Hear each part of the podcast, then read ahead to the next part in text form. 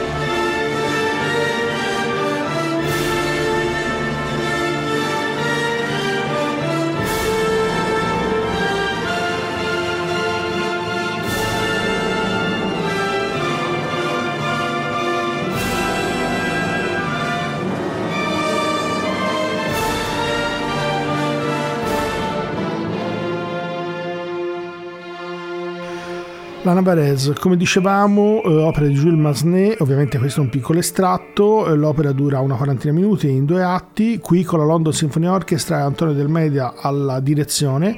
E come dicevamo composta nel 93 è andata in scena peraltro nello stesso anno del Thais nel 94 nel 1800 è l'opera che forse probabilmente è più vicina al verismo di stampo italiano e quella che probabilmente insomma è spesso associata anche se ultimamente insomma negli ultimi decenni la troviamo soprattutto a livello italiano, ehm, non la, non, insomma non la troviamo da moltissimi anni nei cartelloni, ma quella è la cavalleria rusticana di Mascagni. Come diciamo, questo eh, filone legato al realismo in qualche modo, eh, soprattutto in confronto a quella che è ovviamente la grande spinta ottocentesca romantica della prima metà dell'Ottocento in particolare, poi vede nella seconda metà eh, Masné è passato anche dal Grand Opera, però nel Grand Opera ci sono anche dei momenti in qualche modo che, fra virgolette, possono aver spinto verso quello che lungi da me possa essere definibile ovviamente verismo, però sicuramente ha, delle, ha dei riferimenti popolari, vedi il Guillaume Tell di, di, Rossini,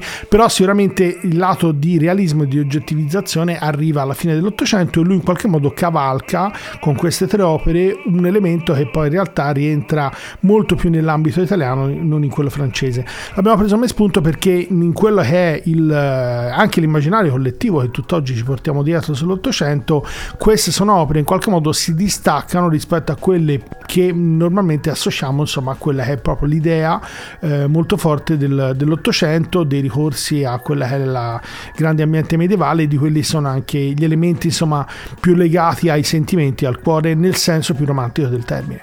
Esatto, perché um, uno degli elementi appunto appunto tipici della Nouvelle Vague non è il, eh, diciamo, la rinuncia al romanticismo in sé per sé, basti pensare che so, a Jules Legime che resta uno dei eh, film manifesto del movimento, ma è più che altro diciamo, la rinuncia all'idealismo, cioè il fatto che comunque anche la storia d'amore debba essere in qualche modo piegata a un racconto più grande e a un principio eh, più ampio, una cosa anche diciamo meritevole se non fosse che alla fine potrebbe risultare decisamente stucchevole. E appunto per uscire da una certa stucchevolezza tipica degli anni 70 e dei primi anni 80, Bruce Springsteen nel 1982 pubblica Nebraska. Nebraska è il classico album del cantautore come lo intendiamo oggi, ma come ancora negli anni 70 si era un po' perso dal punto di vista eh, della tradizione. Se noi pensiamo alla nostra tradizione, alla tradizione europea, per esempio, del cantautorato, che ancora cerca la bella frase, tra virgolette, a costo di accollarsi la narrazione di qualche storia, magari sì, divertente, ma sicuramente improbabile,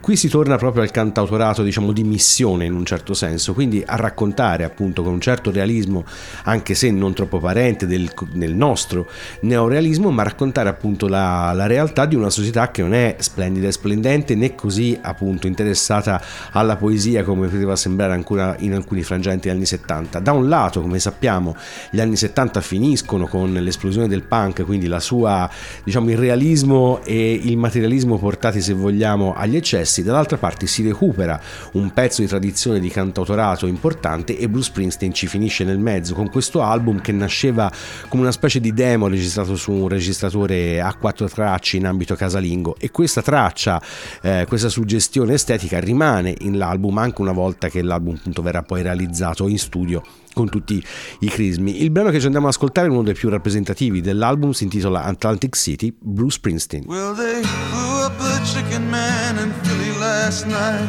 Now they blew up his house too.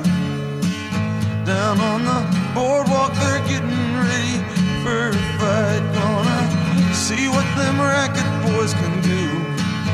Now there's trouble busting in from out of state, and the DA can't get no relief.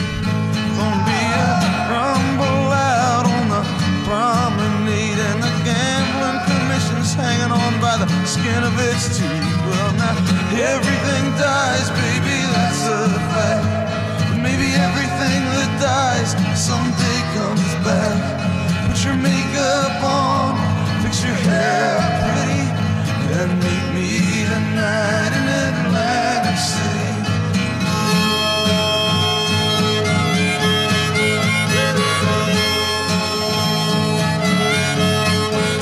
Well, I got a job and tried to put my money away, but I got debts that no honest man can pay, so I drew what I had from the sand and I bought us two tickets on that close city bus ride, baby.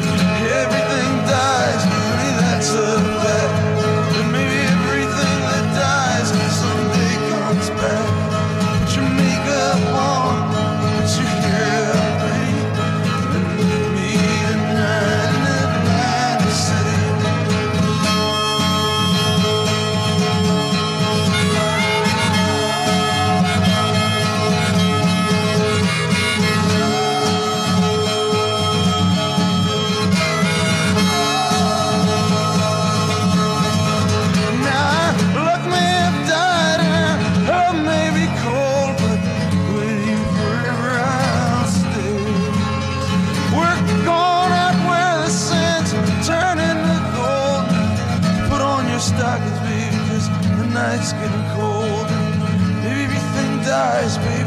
That's a fact.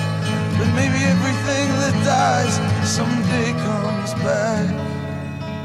Atlantic City, Bruce Springsteen, l'album è Nebraska 1982, come dicevamo la necessità di eh, ri- riportare il cantautorato alla sua funzione, quello di narrazione eh, del reale e soprattutto di un reale decisamente poco idealizzato. Spesso le canzoni di Bruce Springsteen, il caso forse più eh, noto è Born in the USA, sono state travisate per il loro significato, sono state un po' utilizzate in maniera strumentale per fargli raccontare qualcosa che in realtà lui non voleva raccontare. In Nebraska questa è un'operazione decisamente difficile perché tutta la narrazione dell'album è dedicata a questa vita di provincia tipica del suo uh, New Jersey, quindi una specie di lunga uh, poetica del, uh, dire, dell'eroe operaio che in realtà ha veramente molto poco di, di eroico, vorrebbe semplicemente vivere una vita tranquilla, fatta di poche ma solide soddisfazioni. E questa è una, una realtà molto viva, molto viva diciamo nel tessuto sociale del tempo. Che però come dicevamo prima un po' perché la tangente artistica è diventata sin troppo magniloquente e da un lato il punk è fin troppo urbano questo mondo aveva finito per non trovare più nessuno che lo raccontasse. E appunto Springsteen si prende come dire il fardello sulle spalle e se lo porta avanti per buoni buoni circa un trentennio ma a questo punto passiamo a un nuovo caposaldo appunto della Nouvelle Vague che un po' si riaggancia a questa nostra tranche perché se da un lato c'è il realismo dall'altro c'è la necessità di raccontare il mondo ed il tempo nel quale ci troviamo. È un discorso che da moltissimi anni si snoda nell'ambito della contemporaneità, della musica contemporanea e del mondo della contemporaneità, cioè quello che è la relazione fra la diffusione e la comunicazione della musica contemporanea, nel senso ovviamente fra virgolette eh, classico del termine, e quello che è il rapporto con la musica e la contemporaneità, la comunicazione della maggior parte delle persone. Siamo andati a pescare nell'ambito operistico che sembra strano definirlo metallo ma esiste di, dell'ambito lirico della contemporaneità che in realtà non è morto come molti suppongono con Puncini e Costraus ma ha continuato Accidenti. esatto, a vivere.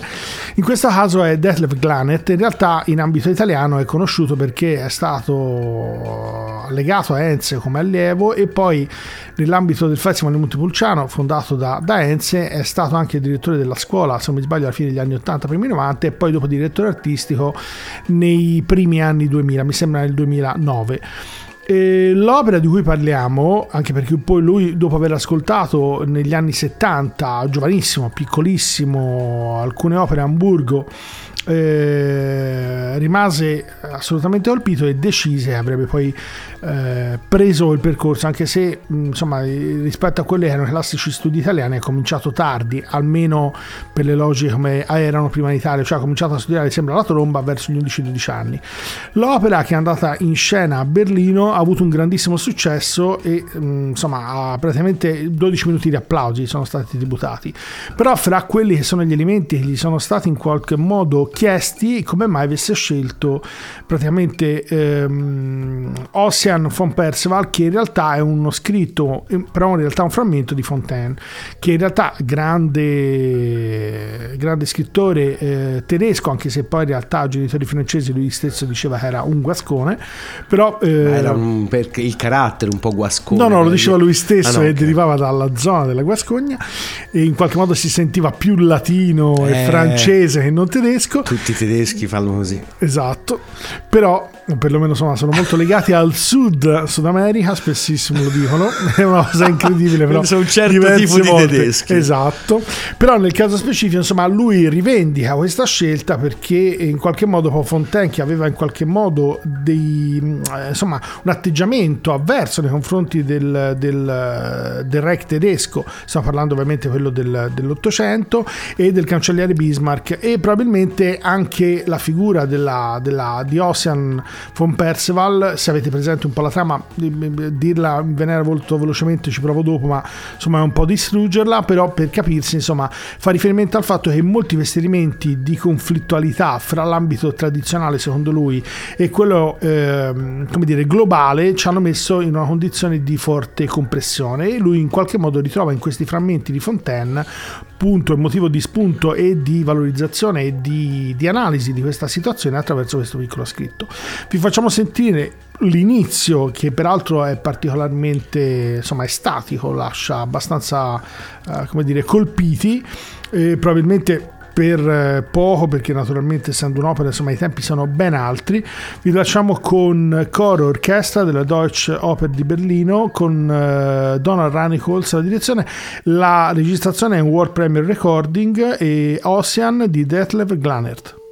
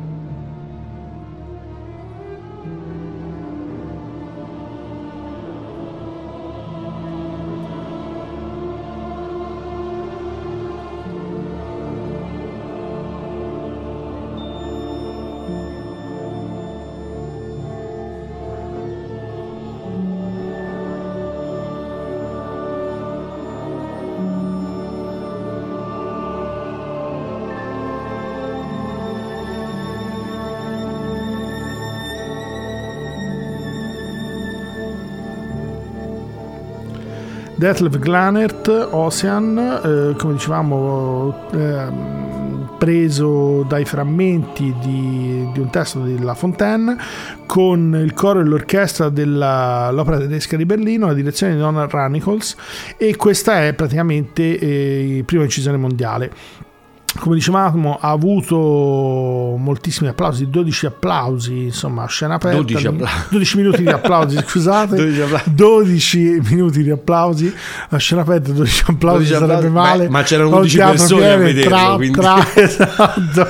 vuol dire uno l'ha fatto due volte Esatto. e come dicevamo però in realtà insomma il- gli spunti che lui, Granit, ha nei confronti di questo testo fanno sì che lo senta assolutamente contemporaneo. La, la- la- la trama sarebbe insomma l'arrivo di una, di una personalità, sembra quasi, fra virgolette, il contesto non è quello, ma di una strega, vista come aliena rispetto all'ambiente, una sorta di dinamica un po' diremmo noi da paese, per cui in qualche modo viene vista come un personaggio che non rispetta quello che sono i canoni, ovviamente che uno immagina a un certo punto eh, a parte danzare in maniera sfrenata e venir vista con curiosità e ovviamente timore contemporaneamente, nel momento in cui il mare restituisce un cadavere di un giovane, lei sembra quasi indifferente. Comunque c'è un giudizio forte nei confronti di questa donna che arrivando dall'esterno viene ovviamente vista come eh, un essere che in qualche modo non, non- è estraneo, ma nel senso ovviamente più negativo del termine e eh, ovviamente da una parte c'è una forte curiosità, dall'altra un'alienazione e viene ovviamente ostracizzata e l'atteggiamento ovviamente di tutti, ovviamente chi poi maggiormente rappresenta la formalità, la struttura formale del paese, la, la vuole ovviamente allontanare e ne vuole classificare in senso negativo qualsiasi atteggiamento.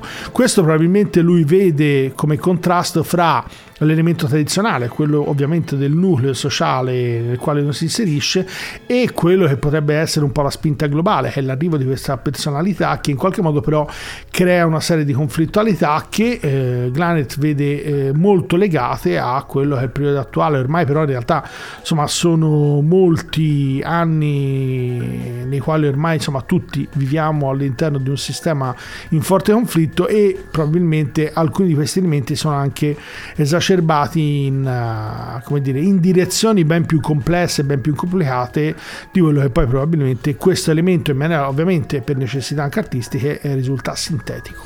E la necessità di raccontare un po' questo conflitto, anche se da un punto di vista decisamente più eh, diciamo estetizzante, è quello appunto è un'esigenza molto forte anche nei Fountains DC, band super giovane, nata nel 2014 a Dublino, eh, ogni tanto utilizzano anche il gaelico nei loro testi, quindi insomma una band molto sincretica. E questo appunto eh, sincretismo e nuova eh, consapevolezza riguardo ai propri strumenti culturali è un po' uno degli elementi ehm, fondanti appunto dei Fountains DC che dal punto di vista sonoro si inseriscono in questa specie di revival eh, del post-punk del quale avevamo avuto modo di parlare più volte in altre puntate. Quello che è interessante è che qui ci troviamo un po' dall'altra parte dello spettro rispetto a Springsteen. Qui c'è un approccio appunto poetico ma non poetizzante, diciamo non c'è il tentativo di estetizzare la realtà, c'è il tentativo di raccontarla attraverso un uso sapiente di immagini, di tutta una serie di richiami poetici che, come dicevamo prima, non cercano di fare la frase, ma cercano appunto attraverso eh, una serie di suggestioni quasi senza eh, soluzione di continuità di raccontare quello che, come diceva giustamente Arcadio, oggi è un presente estremamente conflittuale, ma è anche un presente estremamente articolato. L'accesso a miliardi di informazioni contemporanee fa sì che questa articolazione possa diventare in qualche modo confusione e il ritorno, se vogliamo, a certe sonorità che in un modo o nell'altro abbiamo tutti nelle orecchie, fornisce una specie di common ground, cioè una specie di terreno comune eh, fra tutti, lì ci possiamo riconoscere e su questa base poi costruire appunto un dibattito, se vogliamo, eh, appunto su quanto è difficile e complessa la realtà nella quale ci troviamo. Il brano che abbiamo scelto è tratto dal eh, loro ultimo disco, ma già eh, forse il più classico della loro produzione, Stinky Fia, l'album del 2022. Il brano si intitola Jacking Down the Line, Fountains DC. My friend Sally says she knows you got a funny point of view. Says you've got away with murder. Maybe one time, maybe two. Something happens in the morning when I can't see those failing eyes. I can't find a good word for you. Does it come as a surprise? I don't think we rhyme. I will wear you down in time. I will hurt you, I'll desert you. I am Jackie down the line. Said this Sally about a future before you bought of her as well. If all you want is entertainment,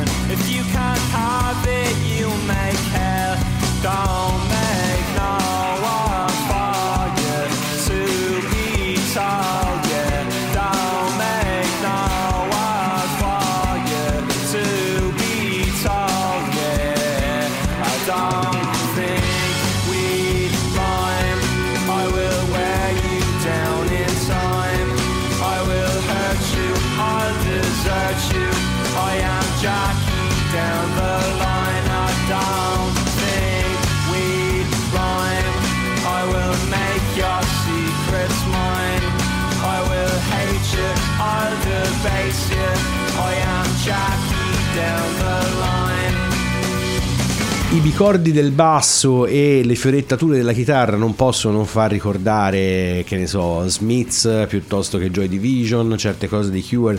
Le sonorità sono decisamente quelle e anche il cantato un po' cantilenoso di Brian Gatton in realtà rimanda a quel mondo lì.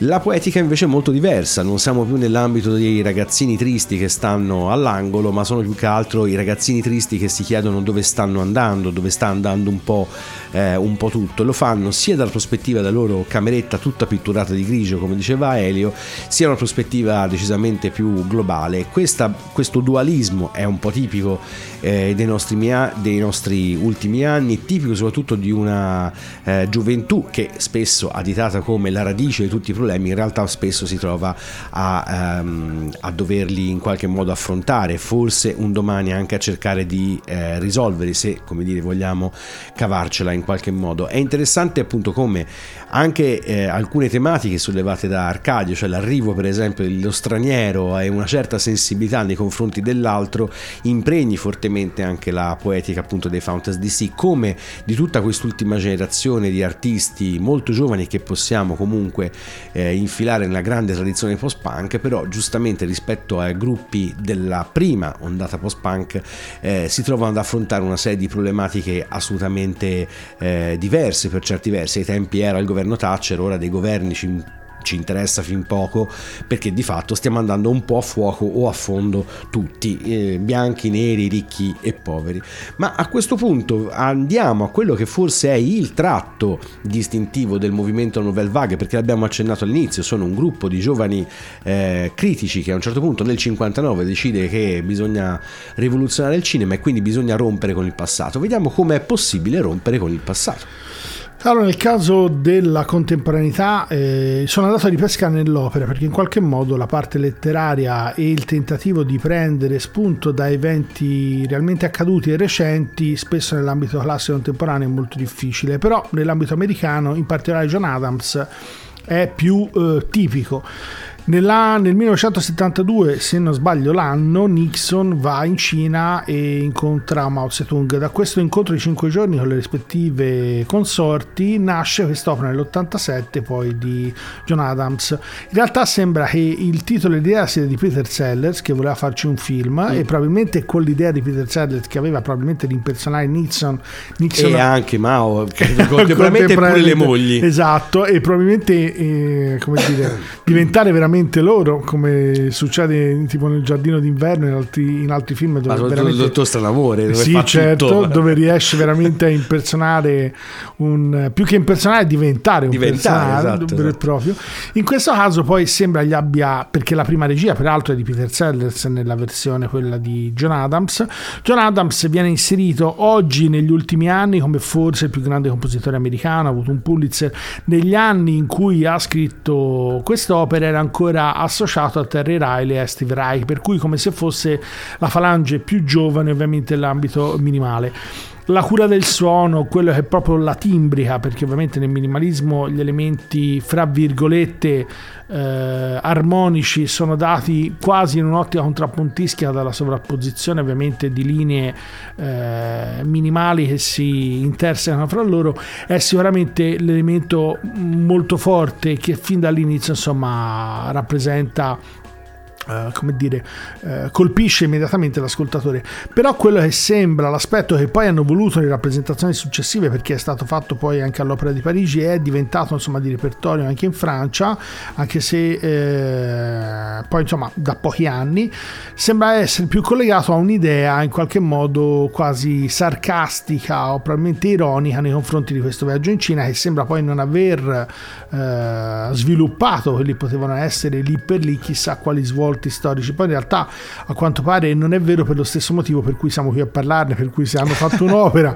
e in realtà poi questo incontro di cinque giorni per quante siano le difficoltà, le distanze enormi hanno poi da lì in poi determinato tutta una serie di assetti che penso eh, oggi ci sono ancora poco chiari, però sono sicuramente oggi più di ieri al centro dell'attenzione a livello mondiale proprio per la correlazione fra questi due mondi.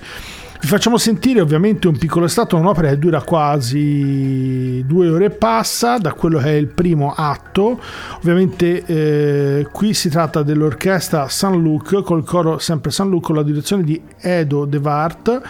Il libretto era di Alice Goodman e la produzione con la direzione è in questo caso, anche se ovviamente non, non potete vedere nulla di tutto ciò, di Peter Sellers e ovviamente la musica di John Adams con questo Nixon in China.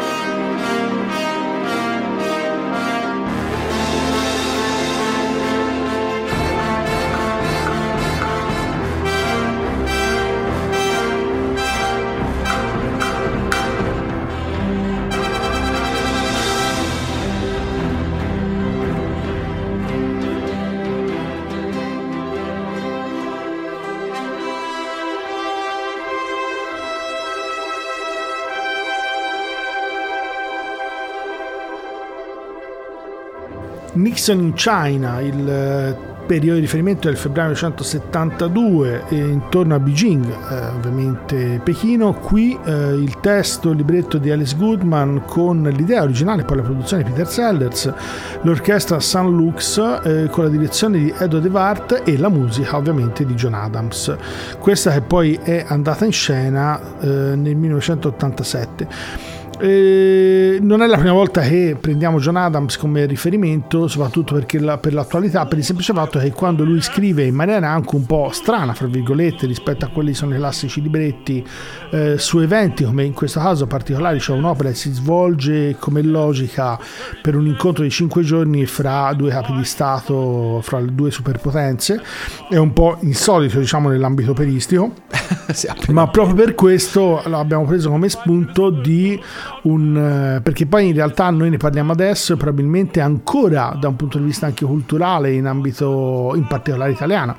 Eh, insomma, eh, la nazione del bel canto siamo ancora distanti rispetto a, a questa dimensione, per cui ne parliamo adesso, ma in realtà questa opera è degli anni Ottanta, per cui diciamo che insomma siamo abbastanza distanti e poco permeabili a quelle sono tutta una serie di modifiche di avvenimenti di letture che potrebbero essere assolutamente diverse rispetto a quella che ovviamente la nostra tradizione. Forse un po' come dicevamo anche nell'opera precedente il tentativo di distaccarsi e andare però verso una dimensione nuova allontanandosi dagli elementi stilistici dagli stilemi anche tecnici formali da quelle che sono le convenzioni del passato potrebbe essere a prescindere eh, dal fatto di trovare una dimensione migliore però potrebbe essere una strada probabilmente da seguire Comunque, se vi venisse in mente di scrivere un'opera per, per gli incontri fra la Meloni e la von der Leyen, per dire, esempio. perché no? certo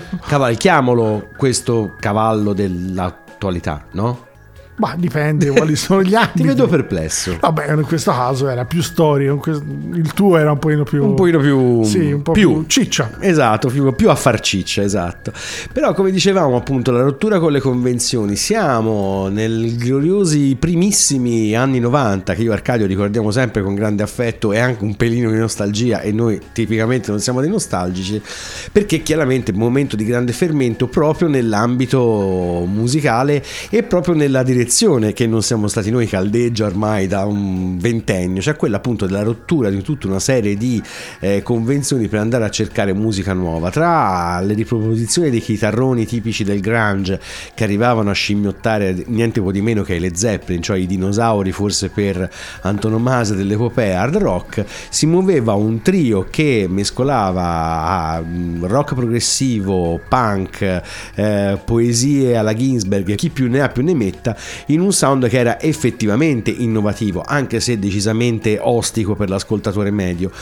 Quello che è stato un po' il tratto di genialità dei Primus, perché di loro stiamo parlando, è stato il fatto di fornire degli elementi, li chiameremo tecnicamente dei ganci, per cui anche il pubblico, perdonateci il termine un po' classista, poco edotto, riusciva in qualche modo a trovarci delle- dei momenti di interesse. Su tutto questo c'era, come dire, una bella spalmata di ironia zappiana, sia dal punto di vista testuale, ma anche tantissima dal punto di vista musicale. Questi- quindi questo putpurri in realtà risultava essere veramente di rottura rispetto a tutta una serie di cliché che ritornavano in maniera importante alla fine degli anni 80 e primi anni 90. C'è stato un momento nel quale il cosiddetto rock indipendente eh, funzionava, e l'abbiamo detto più volte, come eh, sincretismo fra tante correnti diverse, non solo del rock ma anche del folk, pensiamo ai Pixies, pensiamo ai Violet Femme, pensiamo che ne so, ai Jane's Addiction e il grunge in qualche modo, come dire, funziona da grande lavatrice del movimento, riporta tutto al buon vecchio rock and roll dei chitarroni e tutti contenti. Alla fine, appunto, band come Primus rappresentano un po' la spina del fianco rispetto alla ri- riproposizione di questi cliché. Ce l'andiamo ad ascoltare in uno dei brani più classici della loro produzione, Jerry was a race car driver, uno degli incubi di tutti i bassisti del mondo, Primus.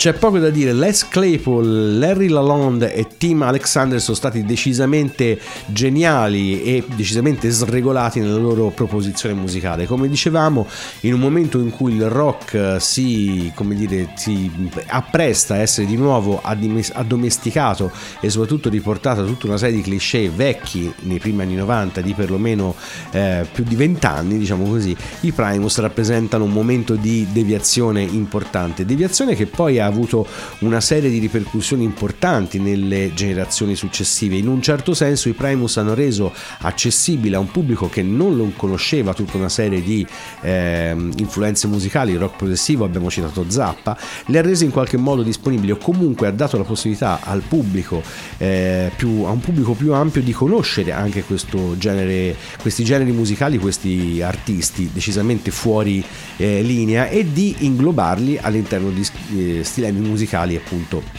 nuovi e decisamente giovani. Ma a questo punto andiamo con l'ultima tranche che forse rappresenta la tematica più importante e quella che si sposa meglio con l'aspetto musicale appunto tra quelle sollevate dalla Nouvelle Vague non ci sono opere ma ci sono solo autori cioè come si debba considerare un autore non lavoro per lavoro ma nel suo corpus Abbiamo preso, ci è venuta la Nouvelle Vague, in realtà poi inizialmente l'idea era quella di prendere spunto proprio veramente in sé per sé dall'idea del titolo, poi in realtà eh, è Ci stata elaborata, mano. esatto, e da lì è stata elaborata un'idea dire, collegata a quelli che sono gli elementi salienti della stessa.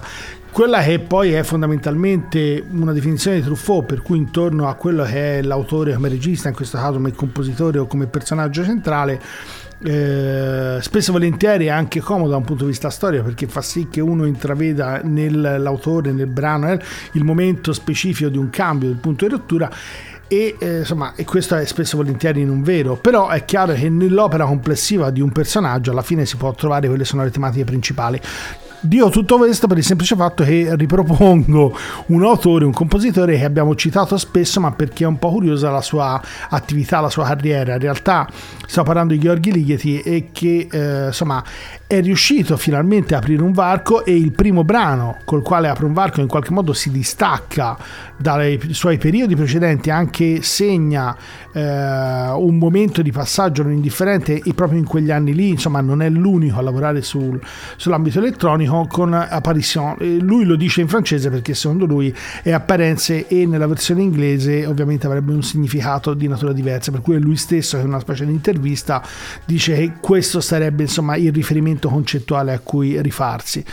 Eh, lui praticamente negli anni 56-57 si sposta a Colonia eh, e praticamente lì comincia a studiare musica elettronica poi viene a contatto anche successivamente con Stockhausen questa cosa insomma è un po' anche perché storicamente sembra in qualche modo insomma eh, ci siano stati un po' di attriti lui alla fine sia riuscito a difficile con inserirsi. Stockhausen peraltro. Sì, e che lui sia riuscito poi a divenire un- uno dei personaggi chiave, però in realtà se eh, avete modo di vedere un po' la sua biografia e di vedere quali sono i suoi sviluppi musicali, alla fine il- la sua grande nomea internazionale deriva più da compositore di musica per film, cioè è da lì che è passato il suo nome e non tanto dalle grandi composizioni che però oggi, dopo aver fatto quel passaggio all'interno dei grandi film, per dire Odissea 2001 nello spazio, ovviamente ne hanno consacrato quella che è insomma la, la grandissima valenza e per quello che l'abbiamo un po' preso anche come riferimento sia per gli anni perché Apparition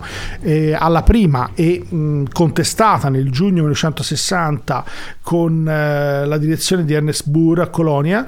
Sia per il fatto proprio sono quelli momenti di passaggio sia culturali da un punto di vista anche socioculturali comportamentali sia da un punto di vista proprio musicale. Sia per il fatto che proprio Ligeti ha lì un punto di svolta e da lì comincia a essere conosciuto e grandemente apprezzato, anche se questa sua, dire, carriera e questa sua nomea migliora ogni anno in più, ma comincia proprio in questo periodo qui, proprio in questo brano. Vi facciamo sentire eh, ovviamente ehm, un estratto eh, da Apparition del 1959 come composizione, anche se insomma l'elaborazione è stata ampia, in realtà è andato in scena nel 1960 come prima esecuzione, Ligeti con la Berlin Philharmonic Orchestra e la direzione di Jonathan Knott.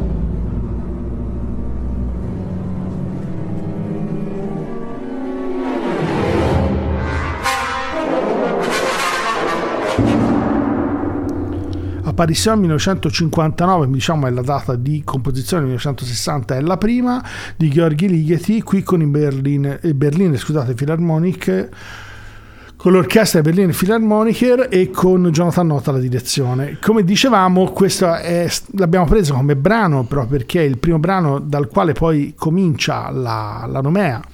E, insomma, il- l'attenzione anche nei confronti di questo grandissimo compositore che in realtà insomma ha- ci ha messo sicuramente diversi anni a, a ritagliarsi quelli che sono i suoi spazi e poi a diventare un'icona praticamente a livello mondiale più peraltro probabilmente eh, nell'ambito eh, del grande pubblico attraverso come dicevamo prima le composizioni colonne sonore e poi da lì eh, ritornando ovviamente a quello che è un po' eh, insomma le sue grandi composizioni specifiche in ambito musicale quello che lui dice dell'ambito di apparizione che in realtà è un progetto a lui è venuto in mente lui dice una, in una specie di intervista addirittura si ricorda il momento in cui gli è venuto in mente nel 1950 poi ci ha lavorato ampiamente a più fasi e quello che è il prodotto finale arriva finalmente nel 1959 dopo un paio d'anni o tre che lui ovviamente sta lavorando alla radio di Colonia dove si sta, sta prendendo dimestichezza anche con l'ambito elettronico.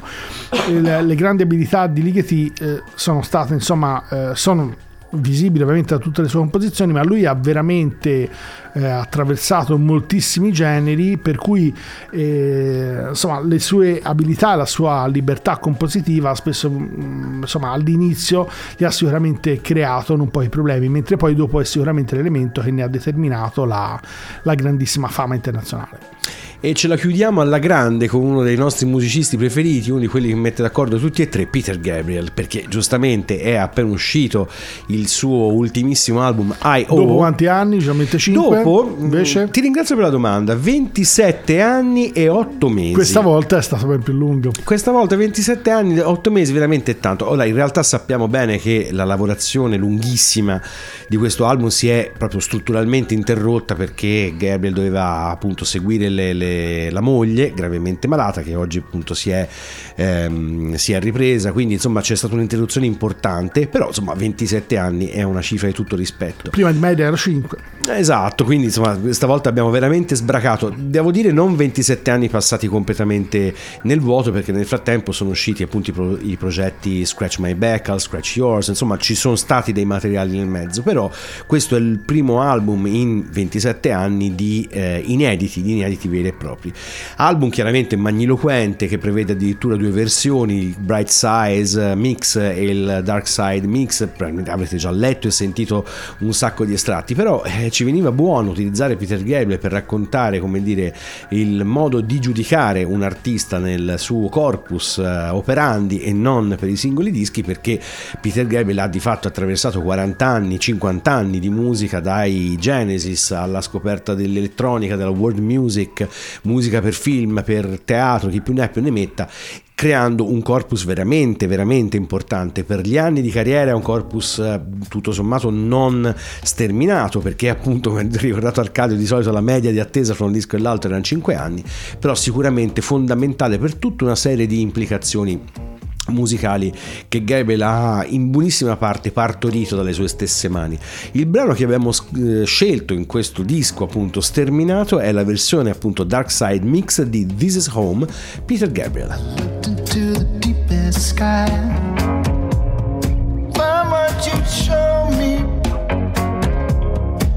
here beside the churning sea.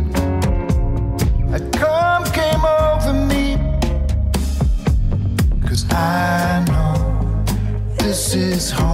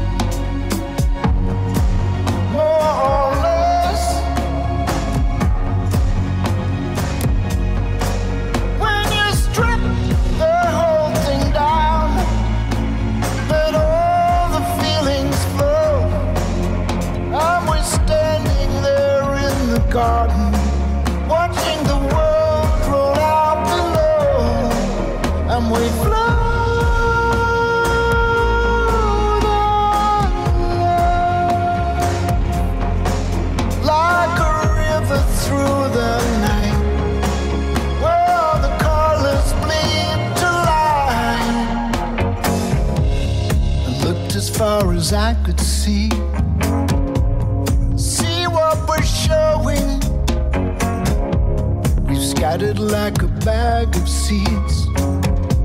Wherever the wind was blowing. Whatever bothers you in the day or night, it'll come and go. But then it's you and I, we just keep moving on, walking down the road. And when we make it hard, it looks like all is gone. Then the love creeps through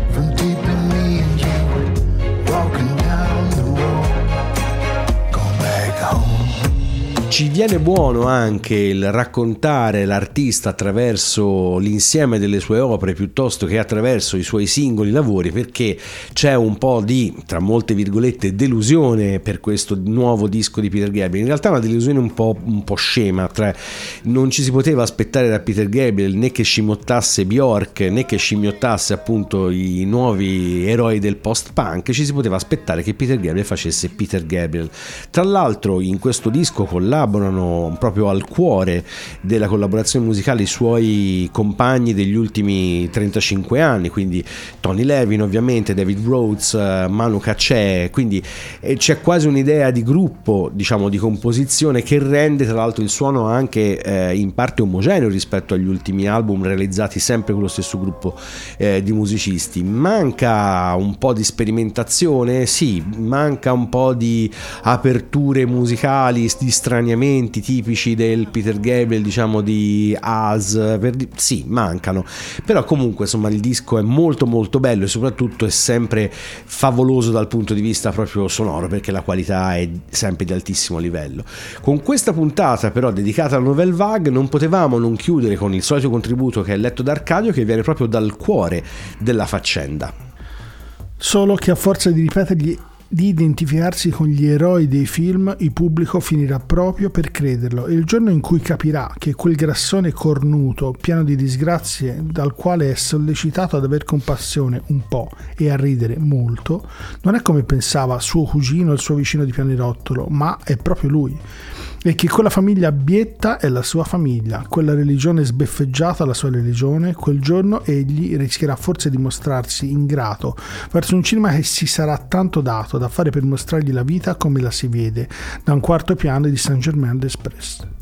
Abbiamo iniziato con François Truffaut e chiudiamo con François Truffaut. Questo è un estratto abbastanza verso il finale di una certa tendenza del cinema francese, l'articolo del 1959 pubblicato da Cahiers de Cinéma che eh, in realtà funziona da manifesto della cosiddetta Nouvelle Vague, perché appunto da, questi, da queste pulsioni, da questa necessità di raccontare un mondo nuovo, di raccontarlo con strumenti nuovi, prendeva il via questa rivoluzione che ancora oggi noi ci possiamo in parte godere. Questa puntata dedicata alle grandi rotture, alle grandi rivoluzioni, Arcadio, con cosa la chiudiamo? Eh, abbiamo Eh. scelto una nuova rivoluzione un po' successiva Un po', eh, ma di qualche di anno, neanche di tanto, 1974 Never Can Say Goodbye di Gloria Gaynor. Perché? Perché disco music è quella che in qualche modo si pone come nuova risposta All'imperversione. All'imperversare volevo dire. All'imperversare del rock e di, quel, di quella serie di generi pop in qualche modo vanno un po' eh, insomma rimessi a posto. Esatto, quindi nel 1974 Vamos a bailar e lì eh, diciamo ancora ne stiamo pagando le conseguenze in un Esatto. certo senso. Per questa puntata non siamo stati noi, tutto vi salutano Jacopo Fallani e, Arcade Baracchi. E ricordate che se quello che avete ascoltato questa volta vi fosse sembrato particolarmente strano, è tutta colpa della Nouvelle Vague